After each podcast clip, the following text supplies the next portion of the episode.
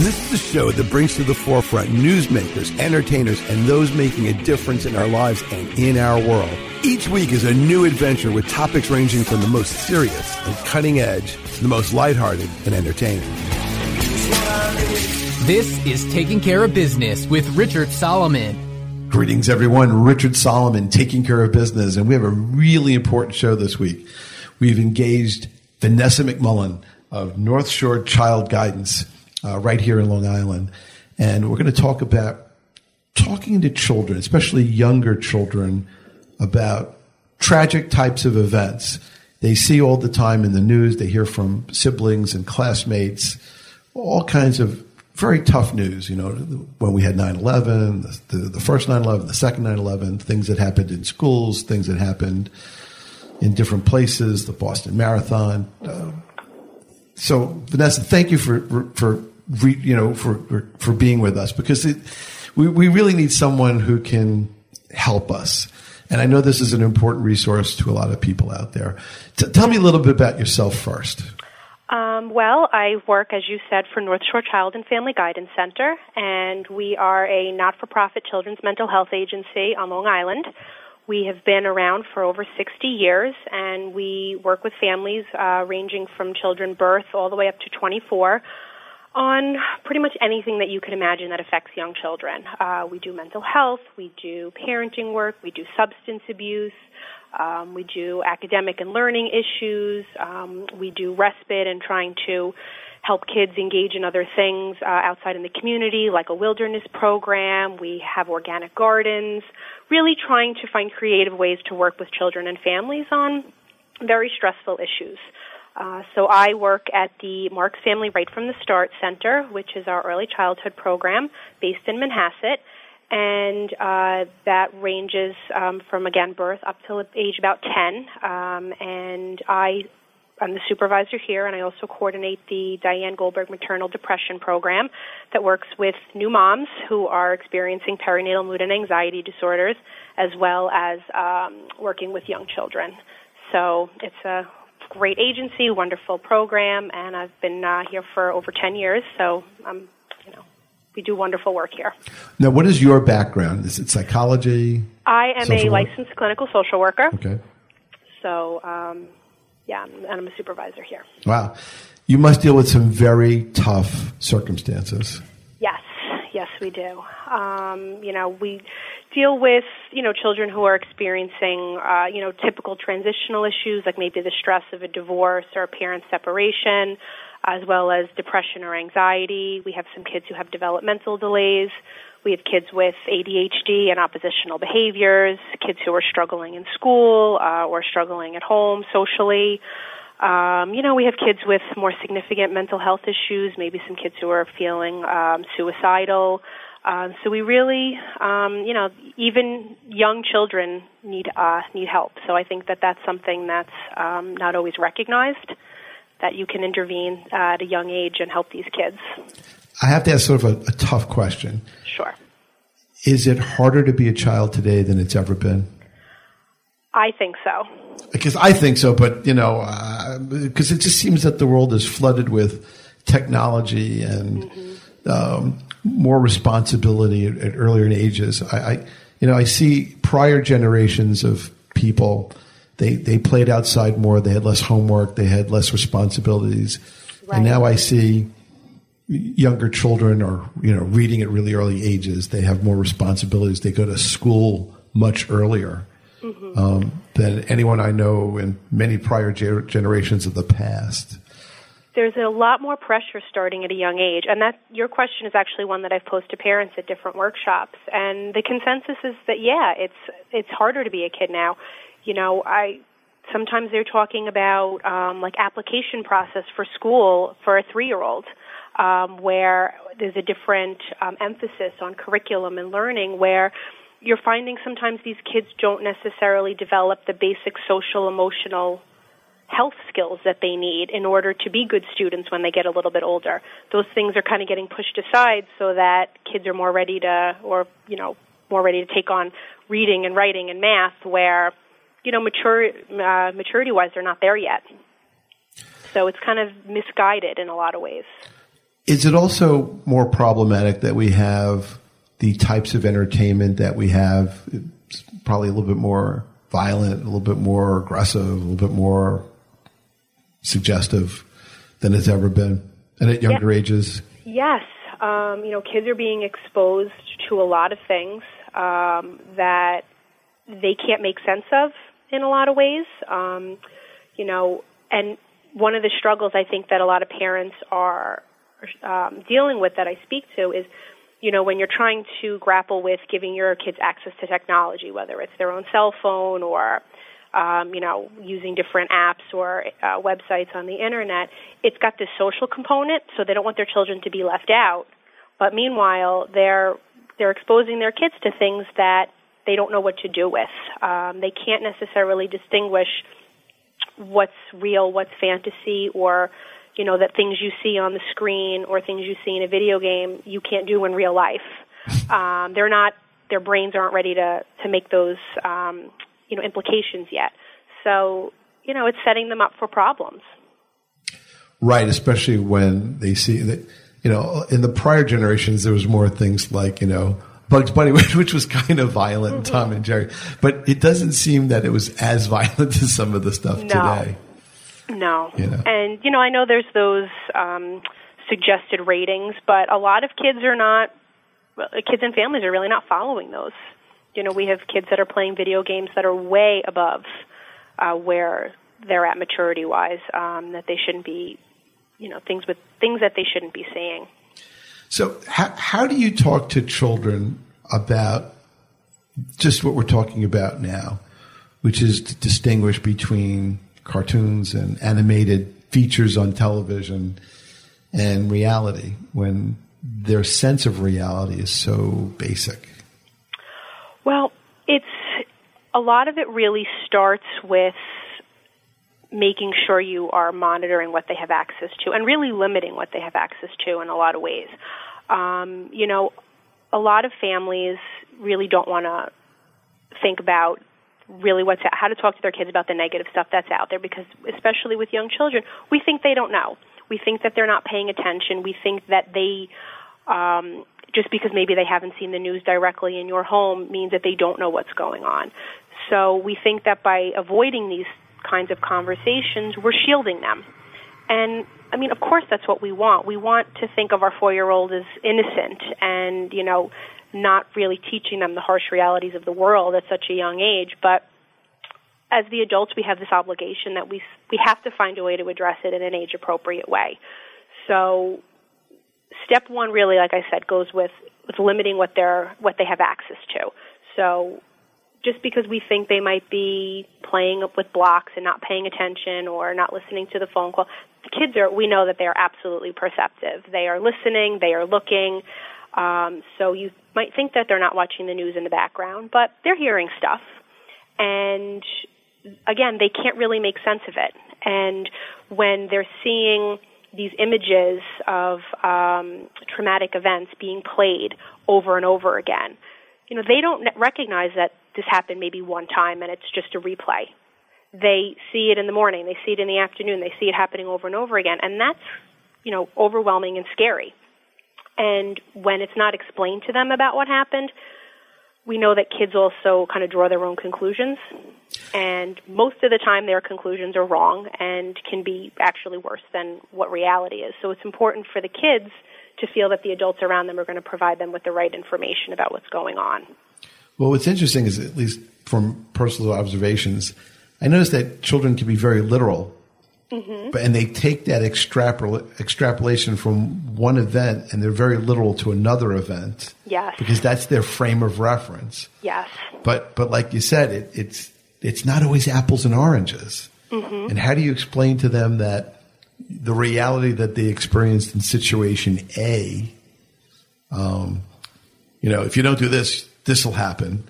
Uh, and then they do some other behavior and they think, oh my God, this is going to happen to me. and then now it's, that's not going to happen. It's just, that's too dramatic. But Well, but you know, recently with all of the school shootings and things that have unfortunately been happening in the, happening in the news, that is something from young children really all the way up that kids are scared about. If it happened at one school, what's to say it's not going to happen at mine?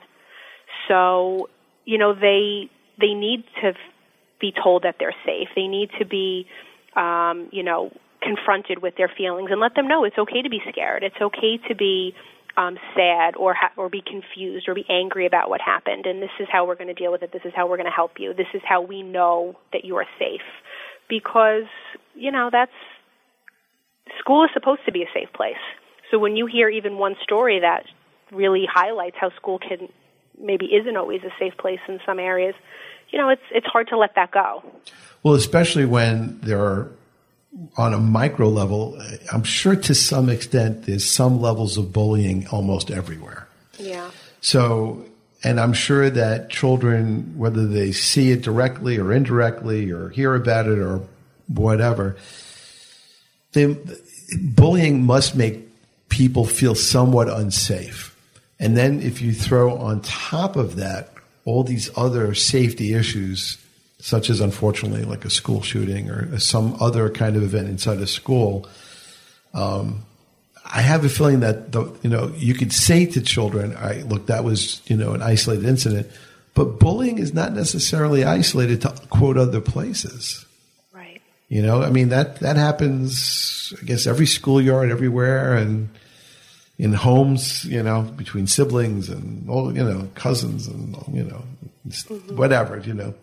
So how how do you explain that when when there is something that they definitely see, and then you try to say something like, "Well, see, the bullying is real and we have to deal with it, but the the, the much more problematic things like say a, a, a, mass shooting or some kind of mass tragedy is somehow different when to them they're scared of both well for younger children when you're trying to address these you know bigger global incidents we we try not to give too many specifics because again that kind of information can possibly trigger more anxiety or make them more afraid.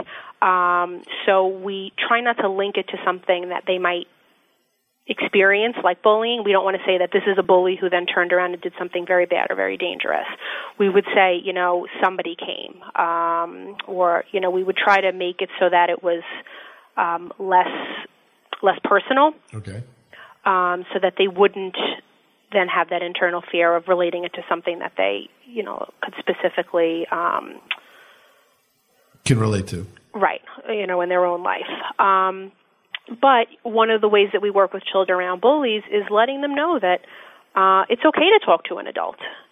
And you should be you know you should be going home and you should be telling your parents what happens at school and you should be telling and we try to work on the difference between what's being mean and what's actually being a bully because you have some kids that you know tell for everything and that's very age appropriate with young ones. But um you know there are things that are more serious and things that need an adult attention or things that persist um you know we want to give kids the coping skills to say hey you know don't don't say that to me or um you know if you say that to me again i'm going to tell the teacher um, and really kind of encouraging kids to be a little bit empowered because empowerment I feel like is something that's um, just such a good life skill to have. Um, but you know that the adults are the ones that really need to intervene in a lot of these ways, so that the and and schools are actually taking bullying very seriously now. There's all of these new initiatives to um, try to intervene with bullying and, and try to make uh, these schools, you know, kind of bully-free zones and, and looking after what's going on um, but that it's the adult's responsibility. You know, these kids are not in charge of themselves. It's up to the adults to really look and say, this is not going to happen in my classroom. This is not going to happen in my gym. This is not going to happen on my property. So, how do you give tools to children? How does that work? Uh, well, coping skills is, you know, something that we're not born with. It's something that is developed. You know, developing a sense of resiliency is a really important life skill, uh, and it's something that really needs to be modeled for kids. So even as we're talking about um, how to talk to kids about diff- you know difficult topics and difficult life stressors, um, things being modeled for them is really essential. Feelings, even negative feelings, are part of life. It would be wonderful if we could take away sadness and anger and pain, but the harsh reality is they're there, uh, and and we have to learn how to deal with them. And as hard as it is to sit and watch your child struggle, or to kind of let your kid tough it out and figure out how to cope, if they don't learn how to do it at you know three, four, five, six years old, you know, it's harder to learn it when they're older. And I think we all know people that are, you know, we have an example of someone in our mind who never learned how to cope uh, as an adult. So, you know, really letting them know it's okay to be sad, it's okay to be mad. Those feelings, we deal with them and they and they pass. So we do like a lot of emotional regulation skills about how to help kids uh, manage their feelings, uh, like anxiety reduction, how to do mindfulness, do deep breathing, uh, stress relief. We talk about the connection between, um, you know, physical, know, our feelings and our physical health. So that sometimes when we're angry, we need to get those feelings out. So we can squeeze, squeeze a stress ball. We can punch a pillow. We can, you know, if we need to yell into a pillow, that's okay. These feelings need to come out of our body somehow. Because uh, when we hold them in, it doesn't help us feel good. Um, but also how the adults model these. So you know, letting parents know you can model what it's like to be angry or to be sad and that's and then we feel better. We we use a coping skill and we help move on because these feelings are something that happen, but they're temporary. They don't need to take over. And, you know, that's an important life lesson for them. You know, that, I know this is a very serious show, and, and I usually try to be light in the shows once in a while, especially in serious topics, but it kind of reminds me of a Star Trek episode in the original Star Trek series with William Shatner. and uh, Captain Kirk was somehow in a transporter accident, uh, split into two different personalities. There was the um, sort of the uh, meek uh, Captain Kirk and the aggressive, angry uh, Captain Kirk, and they were trying to figure out what to do. And I think uh, the the issue for the crew came up: should we get rid of you know this bad Kirk? And they went to the meek Kirk to talk to us. He was like the more rational guy. And they said, like, essentially, what, what are we going to do with him? And he said, I, I need my pain. You know, it's like, okay. you, you got to put me back to be a whole person because that's part of my whole person. Yeah. And even though it was a long time ago, I, and I, I, remember it from a very long time ago, it just seemed to have been very powerful because, um, I, I know that in certain, you know, teachings of, you know, in religions and things like that, you can't understand like bad things without seeing good things. Right. So sometimes the explanation is how do we why is why are there bad things in the world? Right. And sort of it's like so you could appreciate that there's good things in beauty, and because without a contrast, we don't we wouldn't understand the context. Right, makes a lot of sense. Yeah. All right, this is Richard Solomon. I'm with Vanessa McMullen, and we'll be right back. This is a really important uh, uh, topic, and if you want more information, you can always check back here or northshorechildguidance.org. We'll be right back.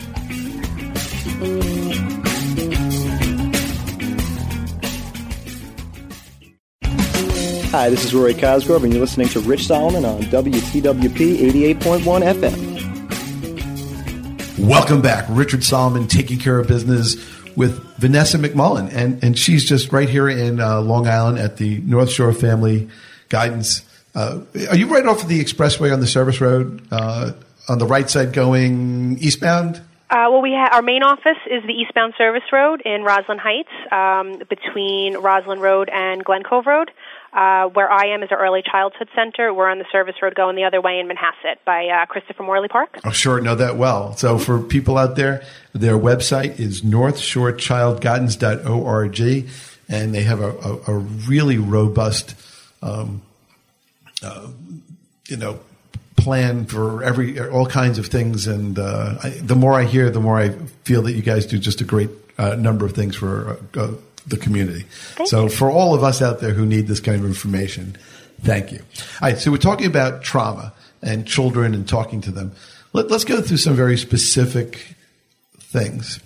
Okay. How do you explain to very young children what ultimately tragically could happen is the death of someone in a family, you know, a grandparent, an uncle, you know, God forbid a parent, you know, but, but these things happen. How do you explain to younger children um, what that really is and how to deal with it. Especially, you know, I remember going to the funeral of a friend and he had a very young child. And I know that at the cemetery, they sort of released a balloon, a balloon into heaven. But, but it was crushing. It was just crushing on every level. It was just, you know, it was sad for everyone involved. Great human being, uh, great family, tragic loss. Uh, person died way too young. Uh, and it was one of those things, you know, guy fought really hard, but his medical condition, you know, superseded him. How, how do you explain that? How do you explain that to children that, you know? Well, it's that has to be one of the hardest conversations um, to have with with a child, and um, you know, like I had said before, one of sometimes an adult's inclination is to just kind of ignore it um, as best they, as much as they can, and kind of maybe just see what the kid brings up, or you know, wait to see how things play out. And you know, it's a, a good. I think one of the reasons is that sometimes parents think that kids are going to ask a question that they're not going to know the answer to. And, you know, especially when you're talking about something like death, that is something that as adults we don't have the answers to in a lot of ways. So it can feel like the right thing to avoid it because you either, you know, don't know what to say or you don't want to give wrong information. But a good place to start is to kind of start by asking the child where they're at. So what do they already know? What do they think is going on? Um, because again, depending on the nature of the death, you know, that they've maybe been exposed to this illness for a long time or it was something more sudden, you know, kids have tendency to make up their own things. So, you know, tell me what you think happened to dad or tell me what you think happened to grandpa. Um, can kind of get you understanding a little bit of their mindset and let you know that either you may need to correct some misconceptions or that they're maybe thinking about something that wouldn't even have been on your radar.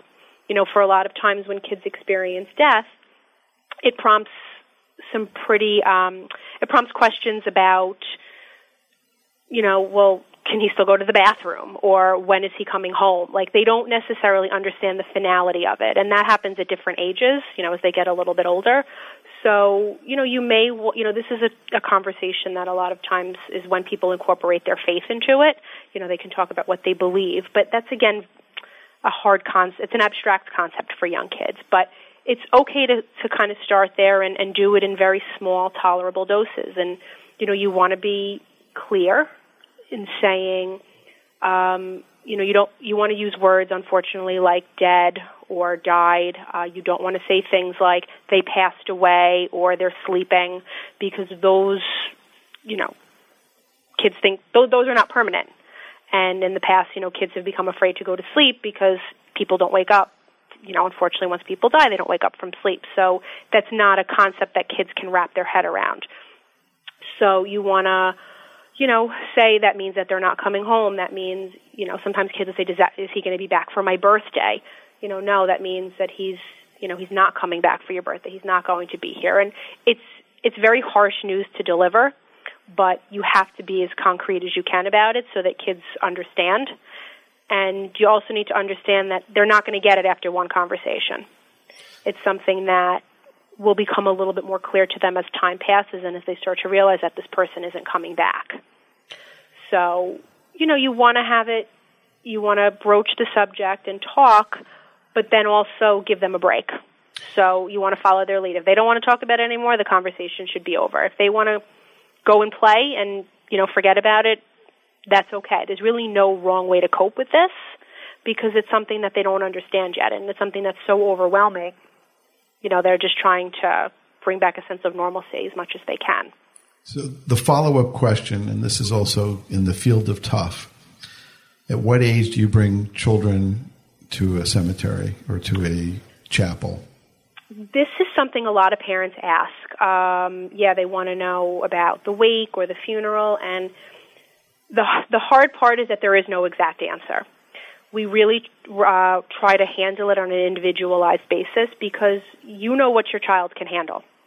I've seen some very young kids be able to go to those services and participate, um, and they've done okay. You know, maybe they've gone and they would stay away from you know the area that had the body, but they would be running around with their cousins, and to them it would almost be like a social gathering. Um, but for some kids, it's really way too overwhelming and they don't understand it. So um, it, it's good to kind of have that conversation. Some kids want the opportunity, you know, when they're a little bit older, they want the opportunity to say goodbye. They want the opportunity to partic- participate in the ritual. Um, whereas, you know, younger kids, if they don't necessarily have the ability to make that decision, it's up to the parents. So, you know, but it can be a hard thing to, you know, for a young child to be in a room where everyone's crying or everyone's sad or, Um, you know, so if you don't think your child's ready, it's probably not a good idea to bring them. But that could range. You, we can we have some ten year olds who aren't ready. I, I remember when my grandmother died, and I went to the chapel, and I just I just couldn't, you know, when they said all rise and they brought the casket in, I just could not get it through my head that my grandmother was inside of that, mm, and yeah. you know, it, it, was just it was just, and I, I I was shielded from having to go to the cemetery, okay, but, which was probably a good thing at that point right? Because um, of my age at the time. But but for me, I, I, was just, you know, I can't believe my grandmother is in there and that's it and we're done. I mean, like I don't know, it, you know, what what the exact words were, but in substance, that's what my mm-hmm. much younger brain was thinking. Right. Um, and I was incredibly sad, and I had tremendous difficulty trying to just accept that this was a one way deal. Right. You know, and I don't know that that's there's much you can do for that. You know, or talk no. to people. I mean, the other, you know, another, you know, tip in all of this is when, especially when there's a death, the adults are struggling in their own way too. So, as hard as it is, you do when you're uh, work helping your child work through this kind of issue. You try to, you need to try to have a sense of control. Uh, you need, you know, it's you can model that it's okay to be sad. You can model that you know you don't have all the answers, but there has to be you know it's it's terrifying for young children to see there the adults in their life that they care about and that generally provide safety and security for them to be out of control. Whether that's you know angry or so sad that they you know can't stop crying, that's that in some instances can be scarier than the actual death because if mom is so scared or if mom is so sad, then this this is so bad. So, you know, again, when you're struggling yourself, it's almost impossible to pull it together, but trying to find a way to do that uh, when you're around the children or when you're around that conversation, you know, to say that this is so sad, but we're going to be okay. And as the adults, you know, that it takes a while. You might not even believe that, or it's going to take some time, but that's the message that the kids need to get that they're going to recover from this, that the family is going to recover from this, and that you know, even in those moments, it's okay to be happy at times. You know, some that's something that kids struggle with sometimes is if everybody's sad, well, I can't be happy, I can't enjoy anything. And you know, they still need to be a kid. They still need to laugh, and um, you know that that's okay. That's an okay thing for them to experience. So, moving on, while we're in this topic of sort of tough stuff, mm-hmm. how do you deal with sort of upheaval? And upheaval can consist of changing schools, um, I guess, uh, second marriages, divorces, uh, anything that's very transitory or you know a transition to something completely different from the status quo. I, I assume that all of those events, even though they're different, have kind of the same impact. Mm-hmm. How do you deal with like upheaval to, to, children when their their world has somehow been turned upside down. It's like, okay, we're moving, you know. yeah. right. Hey, we're you know we're the we're we're we're moving to California. You know. Yes. Uh, and it's sort of like uh, you know the child has friends, family, and there's an upheaval, or mm-hmm. uh, we have a new job and we need to move, or I'm sure military children have a very tough time. Um, uh, because they move around a lot. Right. Uh, how do you deal uh, with that in terms of supporting children and their fears and their stability concerns and uh, the loss of friends and yeah. familiarity? Well, part of it is again working with the parents or the adults around them to try to help them provide a sense of normalcy, a sense of um, consistency, even in these times.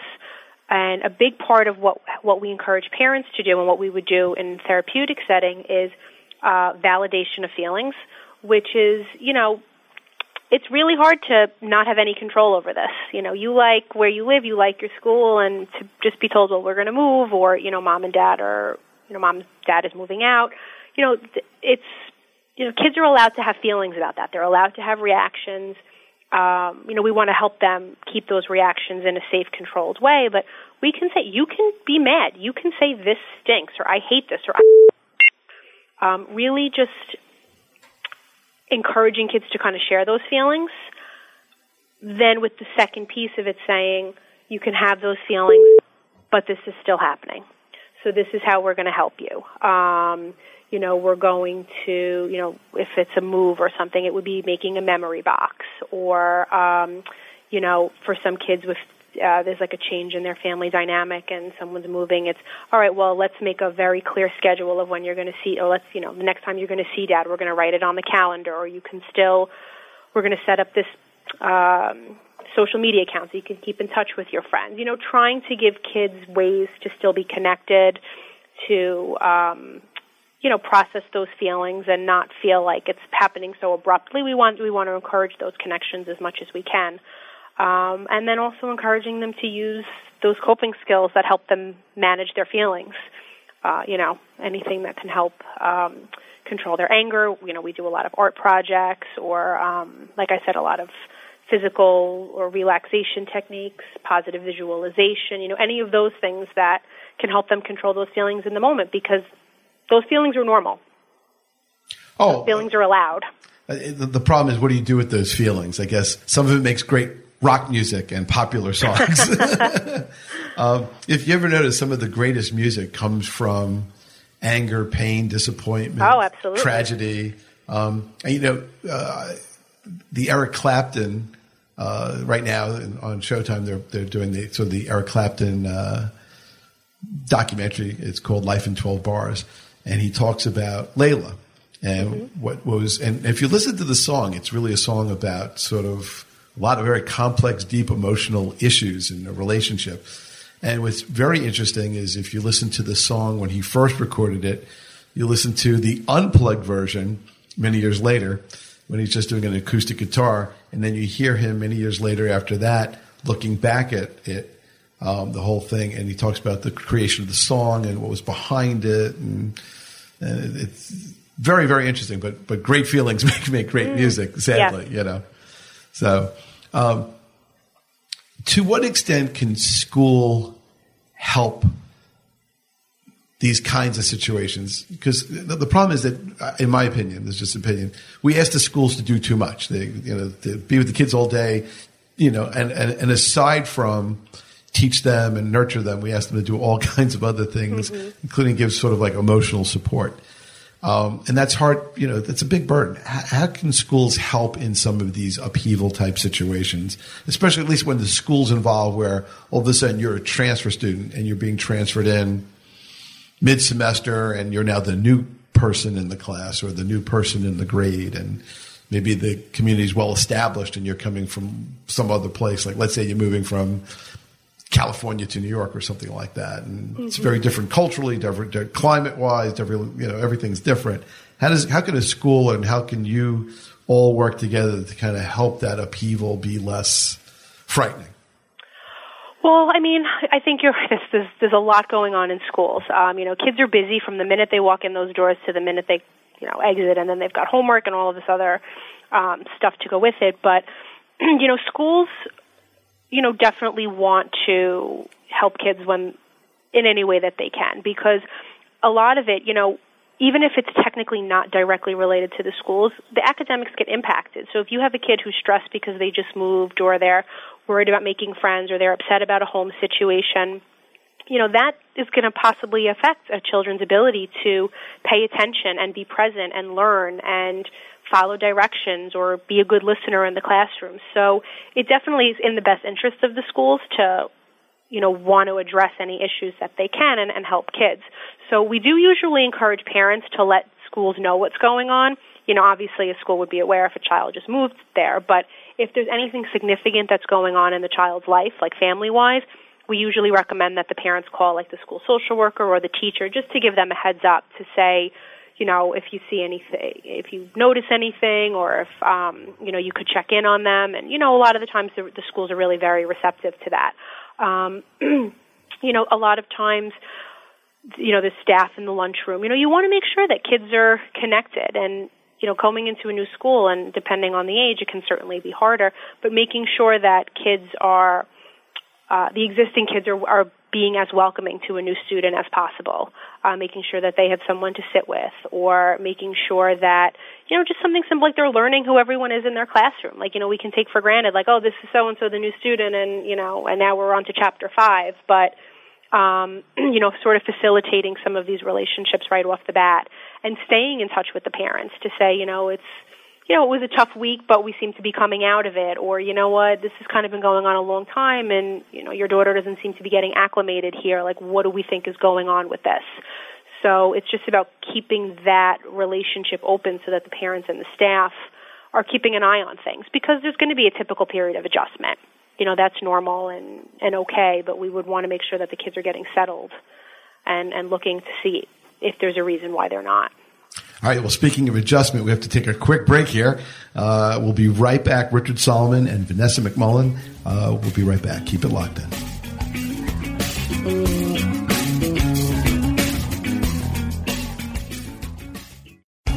Hi, this is Anastasia Zotos from Athens, Greece, and we listen to Richard Solomon on our computers, and we love it.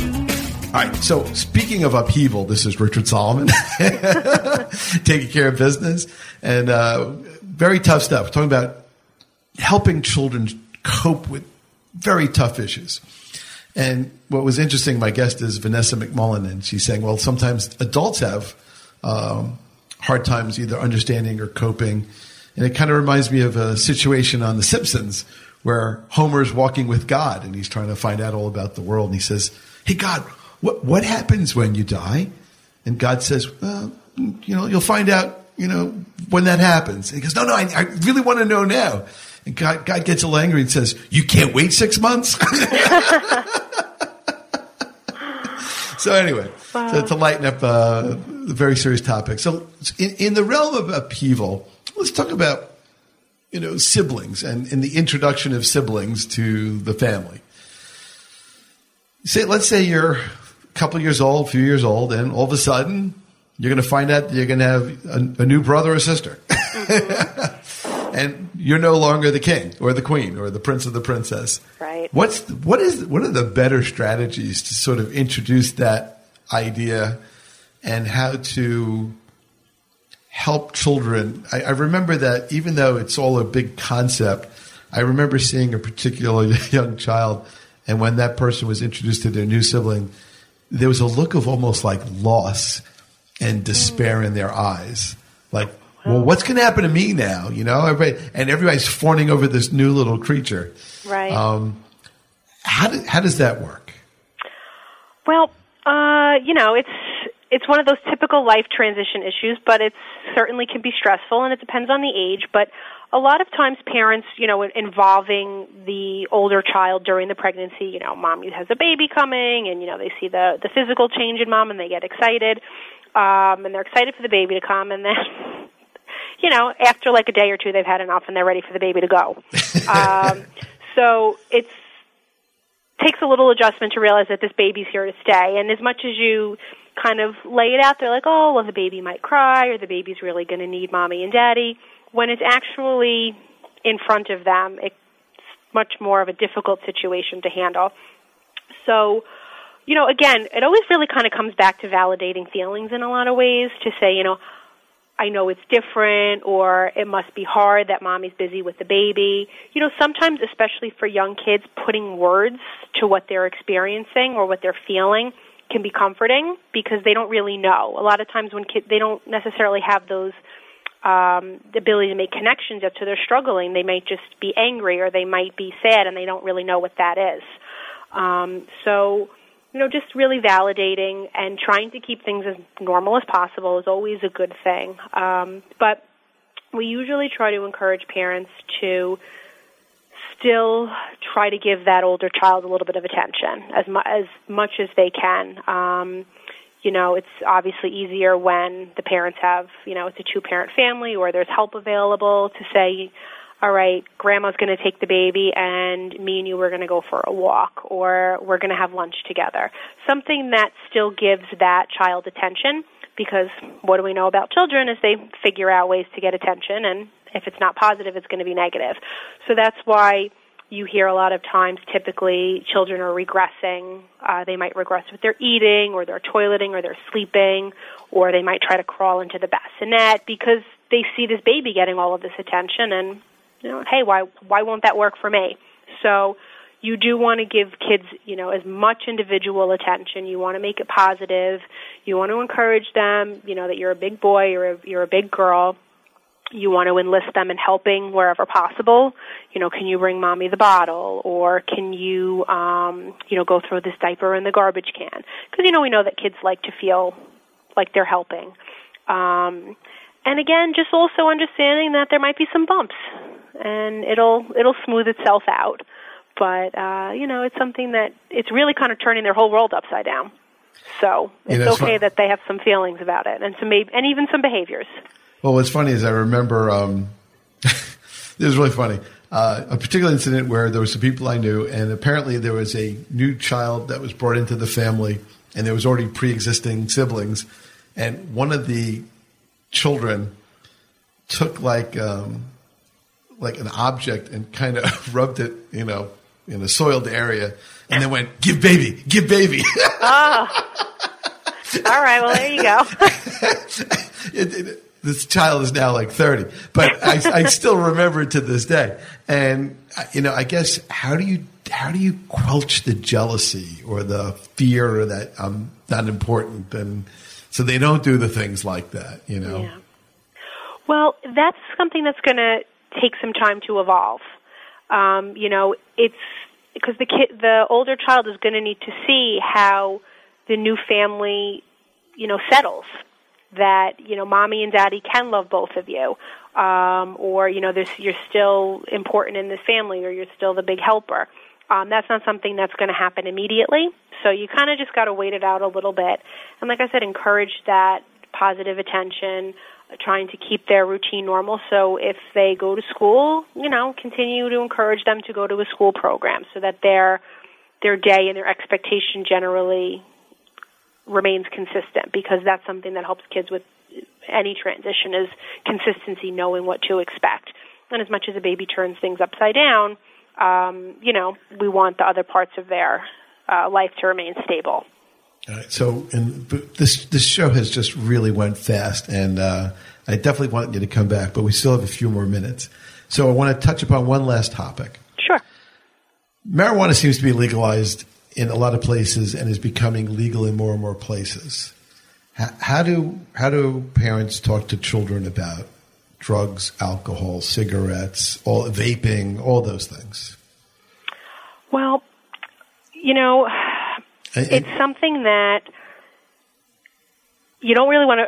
It's it's good to have open lines of communication. So you know that's something where, and especially as we talk about young kids and even just addressing hard topics, it's good to be an approachable parent in a lot of ways. And that doesn't start when, you know, we typically think that maybe drug or, or substance use starts maybe like in adolescence. You know, you want to kind of lay the foundation as early as possible to set boundaries and limits and talk about things and expectations younger. To set, you know, especially again, we touched briefly on technology and media and stuff, and being flooded with a lot of information. Um, and it's coming from all different sources. It's very different than it used to be because now, you know, you're not just getting information from a trusted, you're getting information from someone's blog or someone's, you know, feelings from their living room. So, you know, kids, there's a lot of dangerous information that's being presented to kids.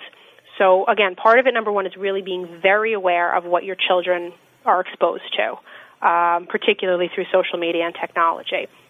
And anytime you see something or anytime there's a, a noteworthy story or incident, you know, it's always a good thing to use as a jumping off point.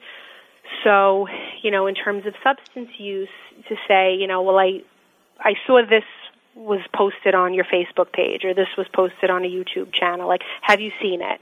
What do you think about it?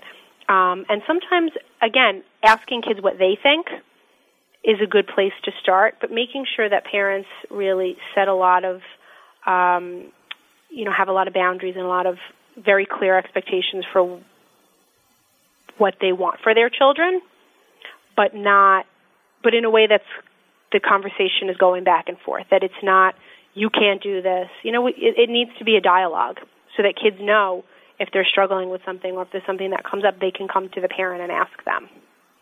So, how do we deal with this situation? Because I've read about this in an article. It's fascinating. And the question was uh, let's say parents may have had a either experimental use of drugs or an addiction that they've sort of overcome. How did they talk about that with children? Like if a child says, "Well, did you ever do this? Or did you ever do that? Or, you know, did you ever try this?" Like, what do you say? Is full disclosure necessary? Um, full disclosure is, you know, you want to censor information. You don't want to lie. Um, you know, a good a good rule of thumb is, you know, always trying to pose it back to the children. You know, if you're if you're trying to at least take a moment to say, like, you know what, I'm not sure how to answer that question. Um, so, or you can say, you know, well, why are you asking me? You know, do you think that you know, is it something that you just want to know, or do you think that my experience can help you? Like sometimes even just you need to buy a minute because you know kids can ask you things that totally trip you up, whether it's about substance abuse or something else, and you don't want to ramble. You want to, you know, gather your thoughts and say, um, you know, all right, well, why why do you want to know, or you know, what do you think? And again, kind of asking them where they're at you can give very limited information. You can say, you know, there were there were things that I tried and I, you know, I I regret it or it didn't work out well or, you know, I, I'm really not comfortable sharing that with you. But you know, this is a, adolescence is a funny phase because, you know, kids want they're struggling with being independent, but they're also still very needy in a lot of ways. It's interesting because I kind of feel like that's sort of at least contemporary. You see that more where it's like I want to be independent, but I don't know how, and it's harder to be independent these days because you know, I remember hearing stories of you know friends and colleagues, and they left home when they were sixteen or seventeen and went to work and did this and that. I don't know anybody who could do that now. you know, you know, like I, I literally have a, a friend, and uh, she, you know, she tells the story how like you know she just sixteen, she moved out of the house, got a job, and that was that, and you know, no big deal. And I'm thinking to myself, how could anybody do that now? Because most of the jobs that you would get at the age of 17 would pay so little, and the cost of obtaining some kind of you know reasonable housing would be way out of reach. Yeah, yeah, kids you know? are not doing that anymore. You know, I'll, I'll, tell you a quick funny story. This is a story that one of my uh, friends always tells. Uh, her father was a very tough guy, really tough guy. Uh, you know, an Air Force pilot, World War II, and uh, she had a, an encounter with the police and the police said, all right. And she was very young. And they, they said, all right, we're taking you home. She goes, no, we're not. We're going to jail. Jail is better. wow. and she said, believe me, jail is much better. uh-huh. So speaking of which, how do you deal with criminal stuff? Because that's what I wanted to transition to in the very last couple of minutes of this. Um, there are children who sometimes get caught up with the law. Sometimes parents get caught up in the law. Um, how you know? And, and I know everybody lawyers up, and I'm a lawyer, but but to me, there's so many psychological dimensions of legal problems, and more importantly, uh, criminal issues. Um, you know, I have cases where, unfortunately, children have stole the identity of their parents and then charged up all kinds of money, and then the parent is now facing legal issues. And I've had one situation where it was really extreme and things like that. How do how do how do you cope with that on a psychological level? Forget the law and the excuses and you know this and that. That's what the lawyers do. But I always see that that the big void in the law in situations like that is how do you deal with the underlying psychological issue that brought us here to the first place? Well, I mean that's that's a tough one. Um, you know, a lot of times I'm. Mm, you know, I mean, I it's funny because I know that every situation is different. Yeah. But but sometimes uh, underlying there are addiction issues, uh, you know, uh, ir- irresponsibility, um, attention issues, um, mm-hmm. emotional uh, problems, trauma, you know, post traumatic stress issues. I mean, right. I, guess, I mean, rarely rarely would criminal activity come out of nowhere. Right. Um, and if it did, I would look more at like the uh, the social parameters of that. You know, to say that this is a kid who would never have done that, who is who is he or she hanging out with, what's changed recently. Um, you know, you want to look at really the context. So, you know, things like substance, you know, unfortunately, criminal activity that can go hand in hand with substance abuse, um, gang activity, gang activity. Um, you know, we have, you know, sometimes kids who are not stable uh, with their emotional or their mental health. Maybe they're not taking their medication as they're supposed to. And as you're dealing with kids who are a little bit older, and again, you try to give them some independence or some, um, you know, freedom. Some children can't handle that uh, and that would be, you know, a perfect example of kids who then are getting into trouble. But in terms of a treatment issue, you know, you would wanna you would want to try to explore, you know, what maybe what's not stable in their life. So maybe it's that they need to be on medication, or maybe it's their social group, or maybe something's going on that we're not aware of. You know, maybe there's some sort of um, abuse, or there's a relationship issue that you know, then they're acting out in other ways. You know, again, we know kids seek attention, so um, it would really be trying to take a different, you know, the legal separate from the legal punishment or whatever. Really trying to look at the child and say, well, what's going on? So, in, our, my last question, and you've been phenomenal and helpful, and I'm sure that this audio will go to lots of places. When when people see some kind of semblance of a problem beginning, how do they find you? How do they get to you? How do they suggest going to someone like you or your, your organization to, to start the path of healing and growth? Um, well, we, um, you know, a lot of times families come to us by referral of schools. You know, we're very uh, well known in the academic community we, you know, if parents are interested, you know, they can check out our website, northshorechildguidance.org.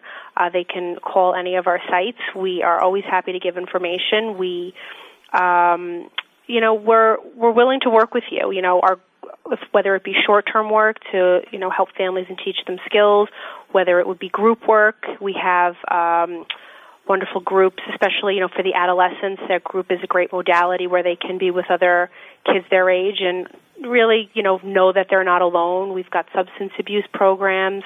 Um, we, you know, we're we're here to help you with anything that we can, and um, you know, it's um, and and you'll continue to be there.